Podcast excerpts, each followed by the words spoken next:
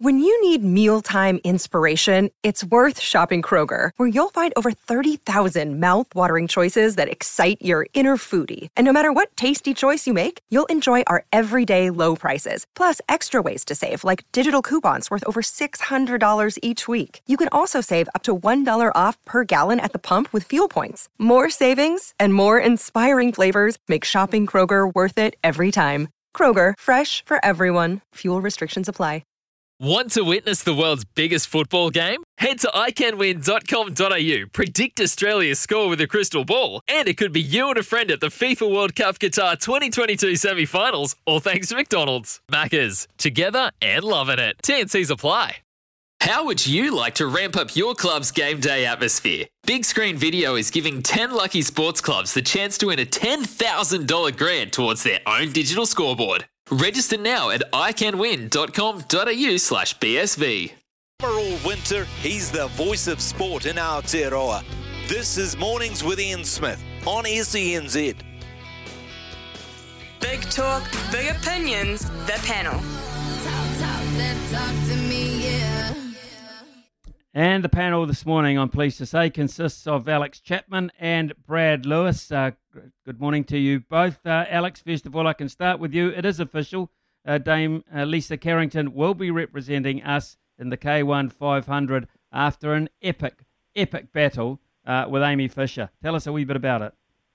Yeah, epic. Uh, a very suitable word, Smithy. Morning to you, morning, Bloss. I, I was really fortunate actually. It's going to be, I think, one of those moments that I look back on to be down at Lake Karapiro and see two absolute titans of canoe sprint battling it out. And it really is unfortunate that only one of them can go to the World Championships. But Carrington again, once again, showing her class and. It was really tricky conditions talking to, to both the paddlers and also to Gordon Walker, Lisa's coach, afterwards. That it was kind of a straight up and down, uh, up and down tailwind, um, really bumpy, bouncy sort of conditions. And in the end, those conditions proved a little bit too much for Amy Fisher. She lost control of the boat, kind of about the 50 metre mark to go. Uh, and that was when, as Carrington often does, pounce. She is such a good finisher in that canoe, and, and once again proving why she's won five Olympic gold medals. I can only think, uh, as you say, it's, sad that Amy Fisher can't go in, in that particular uh, discipline as well and have two bites at the cherry. But I can only think this is great for kayaking going forward. Oh, absolutely. And yeah, the crowd yesterday was something out, out of a almost a world championship event. It was um, plenty of support for Amy Fisher, I have to note. Uh, not not as much for Carrington as there was, and I think the fact that she was the underdog. We do love an underdog in New Zealand sport, but yeah, it, it, can only be a good thing. And now the question, uh, you know, straight after the race, it was already being posed on social media. What's it going to take for these two to be in a K2 together, or even a K4 alongside a couple of others, like of um, Caitlin Ryan when she returns from maternity leave? Um, it, it, essentially means that Amy Fisher will probably have to return to this high performance program. We know the fact that almost two years to, to the day, I think it's May the 4th, um, that she chose to leave this canoe racing New Zealand high performance program because of athlete welfare concerns. And talking to Amy yesterday, she's very much happy. Sorry if this lawnmower outside my window is making too much noise, Smithy. But um, yeah, she, she is very much happy with her decision and stands by it. But Carrington and Fisher have a really good relationship. There was a lovely moment between them afterwards where Lisa said something neither of them wants to share what it is, but Amy said quite loud, "Anytime, my girl." So um, yeah, hopefully plenty more years of this rivalry to come, Smithy. Absolutely, just fantastic, and the great uh, spirit between them uh, is something uh, to cherish as well. Uh, Brad, uh, last Monday, um, Fury Tyson Fury, the Gypsy King, uh, was he was available to fight again, but yesterday, being Thursday, he wasn't again. what can we expect over the weekend? What kind of announcement? Uh, look, I, I don't think Tyson Fury's done. My understanding is that, um, just speaking to a couple of people that are sort of in and around Tyson Fury, is that uh, this is all a ploy. He's got two big fights on the table. Uh, one is UFC champ Francis Ngannou in a hybrid fight that would be uh, held with UFC gloves inside a boxing ring, which is really, really interesting to me. Uh, and um, I mean, Francis Ngannou looks like the predator. He's just um, he's he's a scary looking human.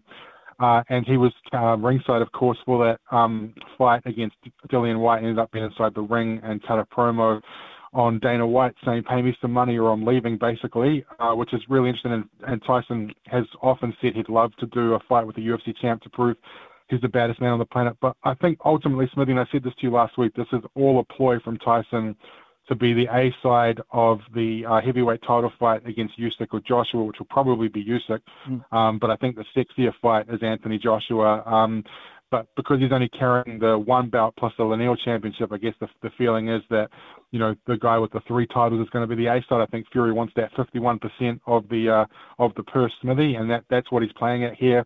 He's got the Francis Ngannou carrot as well. So look, I don't I don't think he's done. I think his wife came out uh, on Tuesday or Wednesday and said, look, he, um, I would still, you know, she said I'd like to see him be the the, the undisputed champion before he retires. So uh, look, that fight is one away for him, and I can't see him hanging up the gloves without having that achieve that, which he which he will. He's the best fighter on the planet by a mile, and uh, he proved that again against Dillian Whyte. He's proved it against Deontay Wilder, who's probably the second best in the world. Usyk is the future of the division, but I don't think he beats Tyson Fury. I'm just envisaging this uh, Ngannou thing, um, this hybrid affair. I mean, Gyp, the Gypsy King, uh, he's used to bare knuckle fighting, so the size of the gloves probably doesn't matter to him and and, Not. and his jaw either, for that matter. He's copped a bit of skin on his jaw. So, uh, uh, how would you think that would go? I think Tyson Fury would completely destroy Francis Ngannou, if I'm being completely honest, and that's coming from probably the biggest UFC fan in New Zealand, Smithy. I just uh, Francis does, doesn't have great cardio. He's he's not particularly quick. He does have ridiculous knockout power. Like he can knock you out with a finger.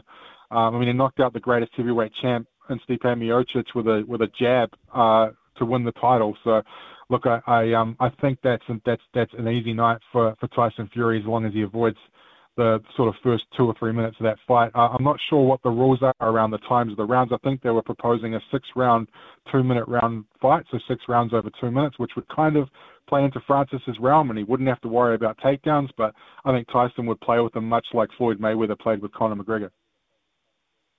Okay, uh, fellas, if you just stay with us, uh, um, be patient for uh, a minute or two. We've got a, a, bit of a break to take, and uh, when we come back, uh, we might be talking some Warriors with both of you, which all of a sudden has become quite a ballsy subject. Uh, here's Harawa with the 10:30 edition. Opinions, the panel. Yeah, 10.32 and we're joined on the panel for part two by, by Alex Chapman and Brad Lewis. Uh, Alex, uh, an interesting weekend of Super Rugby uh, ahead of us because uh, all the Australian sides are actually on their home patches this week, as well as Fiji, uh, Fijian Drua being in Suva. So uh, I think that'll just add a little bit of flavour to what's coming up for the New Zealand sides. How do you, how do you think it's going to pan out? More domination? I know you like a flutter as much as anyone. I think there's actually good money to be made this weekend on the Aussie teams beating a couple of Kiwi sides. The the Brumbies not to be favoured against a somewhat understrength Hurricanes team, and then Moana Pacifica, a massive outsiders against the Rebels, who are the worst Australian team. So I, I, wouldn't be surprised if we walk away from this weekend with, oh, and also the, the Chiefs without Sam Cane. If we walk away with this weekend with two, maybe three upsets, I wouldn't be massively surprised. I think the Blues will absolutely pants the Western Force, and despite not having Richie Mo'unga, the Crusaders should also cruise to another win. But man, there's, there's some interesting odds in there, Smithy. There are interesting odds, and you know I've been talking about it for most of the week, and I'm, I'm still looking forward to it. Uh, the Highlanders are one and eight, visiting yeah. Suva, and the Fijian Drua, uh, Alex, who have not been home, never played there as an entity themselves. Well, I think that's a bit of a lion's den scenario here for Tony Brown and co. You wouldn't want to go in there. The, the record they've got, the way they're playing at the moment, and a Fijian Drua side that, like Moana Pacifica, just grow in confidence the more time they have together and the more that they play with each other. It's, it's yeah, a really good weekend of footy, and I'm, I'm probably more excited about this weekend than I was last weekend. To be honest, there's some amazing matchups in there. Okay, let's uh, head across to uh, the Warriors if we can, uh, Brad. And uh, I really do. Oh. I almost cringe when I, I, when I bring this up, and you'll know why. Uh, most blokes would. Uh, Chanel Harris Tavita played with a ruptured testicle. well, we've heard the oh, stories of, of Buck Shelford and Ross Ross Taylor, and I, I almost cringe when I ask you what you make of this and he didn't miss a tackle, Smithy. And when you consider they missed about 7,000 tackles in that game, that's a pretty impressive uh, performance from CH2, who's probably been one of the standout players this year. Um, off, on the shelf now for five weeks, and no man would blame him for that, Smithy. Um, I have been in the unfortunate situation where I've had a similar similar injury, and it's not not comfortable by any means. But like I think it, it, it's testament to the type of bloke that Chanel Harris Tavita is. He's playing for his contract this year, and on a night when the team across the board was an embarrassment, kind of puts a shining light on him playing through that pain, and I'm sure earns some kudos from the coaching staff as well. Um, and hopefully, I think down the line he ends, he ends up getting a Warriors contract as well. Although word is that that might not be happening. But yeah, um, I, I just think big props to him for soldiering on and playing what 46 minutes with a ruptured testicle. Whew, that includes that includes being in there at half time and not did he not consult with someone saying I'm not feeling hundred percent down there, would you mind? Oh God. No? Well apparently they looked at him for a couple of minutes and um and he kinda told the trainer, Now look I'm I'm all good. It's probably just I'm probably just winded and played on and uh, yeah, um, oh, a, a, crazy story, and and again, as I said, just shows the toughness of the young bloke. Okay, let's uh, then uh, look at their prospects, uh, the Warriors this weekend, because all of a sudden, without him, confirmation he's out for a month, they become very thin in the halves. And I believe Shaun Johnson is the only fully fit one in that bracket that they started with. Uh, and Shaun Johnson was uh, anything but flash last week.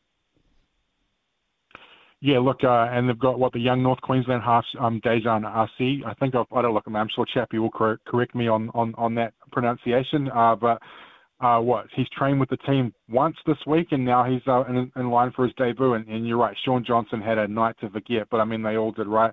I guess you got to line through that game and realize that you're just not at the level of of a top four side like Melbourne Storm. I mean, you're not a 60 point worse team than them, but um, you know, at the same time, maybe let's put a line through that. Well, I think the Warriors have to anyway, but yeah, uh, a, bit, a big, big, big night for Shaun Johnson. Canberra aren't exactly flashy either, Smithy. I think that's the advantage the Warriors have going in this game is they're playing another team that is really low in confidence and has actually been really poor this season.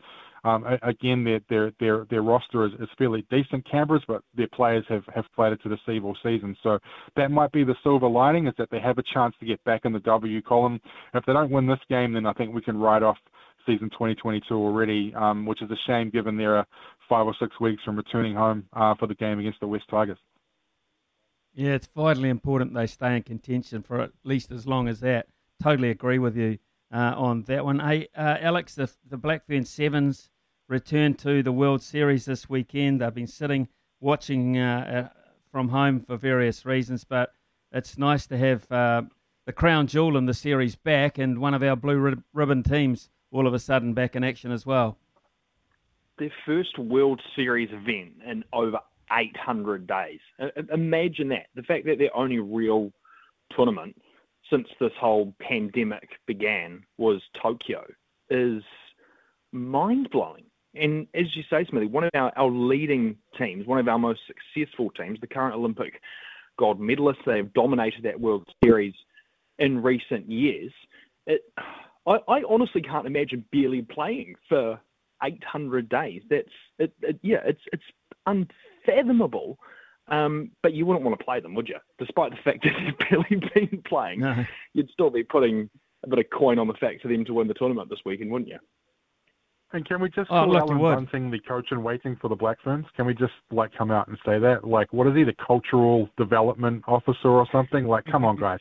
Yep. Let's just call him the coach in waiting, please. Well, yeah, cultural and uh, leadership manager. Yeah. What is that? You, you carry right. on. Yeah. What what is what does that tag actually mean to you, Alex? To be to be perfectly honest, uh, to me it means holy hell. Is it that bad? Yeah, I, I somewhat disagree with Brad. I don't think he is going to be completely the, the coach in waiting because the reason he stepped away from this very good Black Ferns Sevens team and environment as well, an environment which he led and helped build alongside the likes of Sarah Hirini, um, was because of the travel. So if the Black Ferns are to start playing more overseas in particular, um, now that COVID has kind of died down a little bit, then I'm not sure if he'll sign on for that. But if, if their schedule remains somewhat similar as it has over the last few years in terms of playing only really three tests a year, overseas, And yeah, he he probably will be the next Black Ferns coach. In terms of his title, the fact that that was mentioned more in that review um, than Glenn Moore, then I think they, that says that he needs to go in. He needs to probably zhuzh a few things up, and also he, he knows a lot of these players from their time with the Black Ferns Sevens as well, and also, albeit a really short time, also with the Chiefs as well. So um, he, he's going to be a real key cog, almost that behind the scenes person, I think, and, and it just allows Wayne Smith and Sir Graham Henry to have another pair of, steady hands alongside them, so they can just focus on the on-field stuff. Mm, don't know much about uh, Whitney, Whitney Hansen. Uh, Alex, you, have you got any background on Whitney Hansen? No, obviously daughter of Steve Hansen, but uh, this has been a bit of a sneaker for me to come through and all of a sudden have this kind of spot because if anyone's a coach in waiting, it, surely it's Whitney Hansen. Isn't that the way things are progressing? I think so, and I think that's what we need to be seeing more of is, is women's coaches coaching women's teams. We talked about it last week with the White Ferns, the fact that New Zealand cricket have the preference of a female coach eh, with the White Ferns. I think New Zealand rugby, while they may not say it, would really love to have a female coach as the next coach of the Black Ferns. And Whitney Hansen has got there on far more than her surname and the fact that her father is one of our greatest ever coaches. Apparently, she is a magnificent thinker of the game. As you'd expect, she's probably had it absolutely drummed into her, whether she wants it or not, from a young age by Sir Steve. Um, and, and, he speaks incredibly highly of her in terms of her rugby brain as well. So, for a man that doesn't give out too many compliments, you, you, you take that with a, a, tip of the cap. Yeah, an interesting one uh, for me, that one, Brad, and uh, we'll just uh, we'll, we'll, keep it going um, in that respect uh, and keep our eyes on uh, what develops out of that squad going forward because they're running out of time. Two issues, uh, two interesting individual issues overseas that weren't on the original list for us to talk about, fellas, but Phil Mickelson's uh, departure, it seems, uh, Brad, from the PGA for just a, a, a trifling sum of 42 million New Zealand dollars as a lure to begin with. 42 million, I hasten to add. will it split the Will it split the golfing world? Well, what has he been called this week? Like a rat in the drain pipe or something? Like, uh, yeah. Um, he he's been touted as been uh, has been quite keen to take this payday right from the get go, where the other players are dropping out like flies. He always seemed to be trying to push some of the players in that direction, which is no surprise given he's at the uh, sort of end of his, his career. But $42 million would be hard to turn down. I mean, I'd struggle to turn down $42 to come on this panel, Smithy. So, like, uh, yeah, you know, like, um, I could definitely see. I could, I could definitely see um, his reasons for it. Um, and but I mean, are they going to be able to draw any other names? I see Sergio Garcia is potentially linked as well, and uh, Lee Westwood guys that are kind of again towards the end of their career, but I, I guess world stars that we know, the Spieths and the Brooks Koepkas of the world, probably won't be part of well won't be part of this event, and they've already confirmed that. Alex uh, Ben Stokes, captain of all England in Test cricket, uh, so two Kiwis will be walking out to toss on June the second at the Hello Turf of Lords. Uh, this will be an interesting one for a guy who looks uh, a guy like uh, Ben Stokes, who's already already lived a life in the media. Oh yeah, yeah. Um, well, first of all, the fact that Lewis apparently gets paid forty-two dollars for this panel that's news to me. So I'm going to have to bill your producer for that one. Um, yeah, I, I,